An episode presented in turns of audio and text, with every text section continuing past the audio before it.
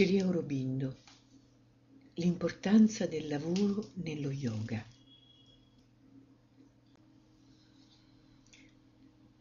A che cosa serve sapere soltanto?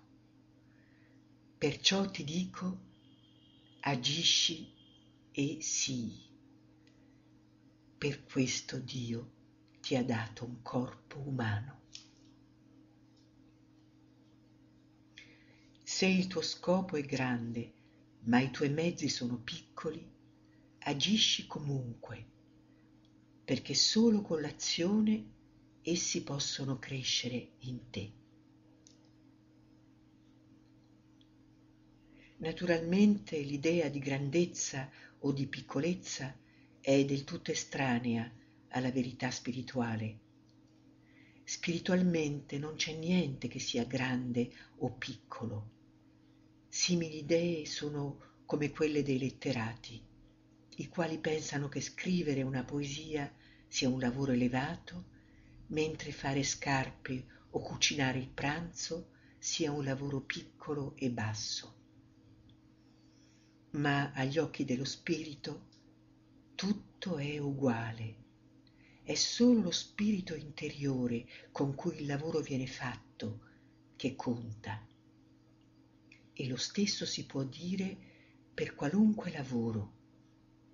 Non c'è niente di grande o di piccolo.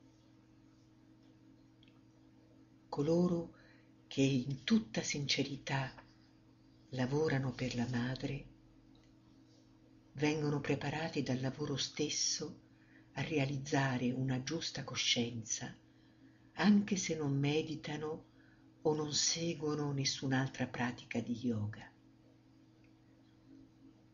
Non è necessario spiegarvi come meditare. Qualsiasi cosa di cui abbiate bisogno vi arriverà spontaneamente se nel vostro lavoro e in ogni momento siete sinceri e siete aperti alla madre.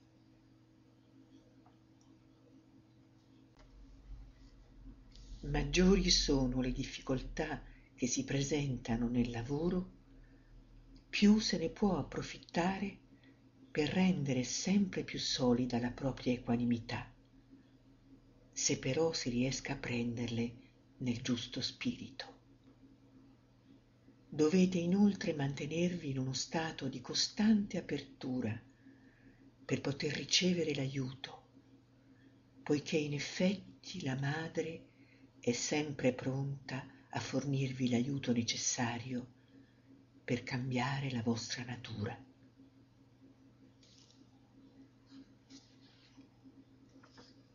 La madre.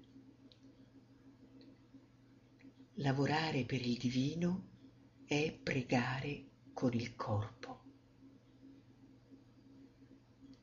Lavorare nel giusto spirito è meditare. Se non fate nulla, non potete avere alcuna esperienza. Tutta la vita è un campo di esperienza. Ogni movimento che fate, ogni pensiero che avete, ogni azione che compite possono costituire un'esperienza, anzi devono essere un'esperienza. In particolare, poi, il lavoro costituisce in modo naturale un campo di esperienza nel quale si deve riuscire ad applicare tutto il progresso che si cerca di realizzare interiormente. Se ve ne restate invece in meditazione o in contemplazione senza lavorare, beh, allora non potete sapere se siete progrediti oppure no e potreste in effetti star vivendo un'illusione, l'illusione cioè del vostro progresso. Se invece iniziate a lavorare, allora tutte le circostanze del vostro lavoro, i contatti con gli altri, tutto ciò di cui vi occupate, diviene un campo di esperienza di modo che potete divenire consapevoli non solo del progresso che avete già compiuto, ma anche di quello che dovete ancora compiere.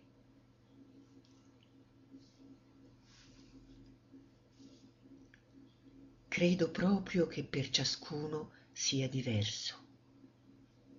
Ciascuno deve infatti riuscire a trovare le attività che aumentano la sua aspirazione, la sua coscienza e la sua conoscenza profonda delle cose, mentre deve al contrario individuare tutte quelle attività che lo rendono meccanico e lo portano in modo maggiore ad avere una relazione puramente materiale con le cose.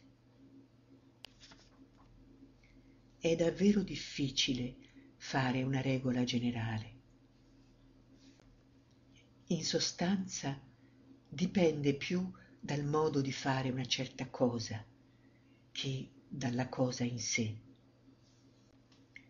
Prendete ad esempio un lavoro di tipo puramente materiale, come ad esempio spazzare i pavimenti o pulire una camera.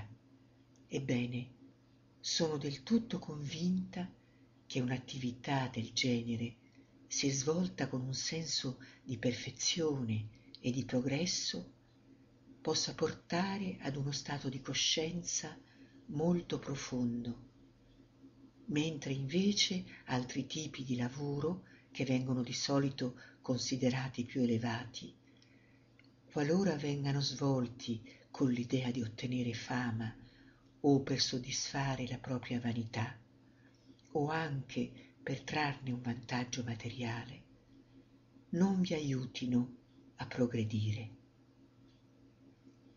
Vedete quindi come questo costituisca già una specie di classificazione, che dipende però più dall'attitudine interiore che dal fatto esteriore, ed è una classificazione che si può applicare a tutto. Quando svolgete un lavoro e vi imbattete in qualcosa di esteriore che vi pone dei problemi, guardate allora dentro di voi e troverete di certo la difficoltà corrispondente.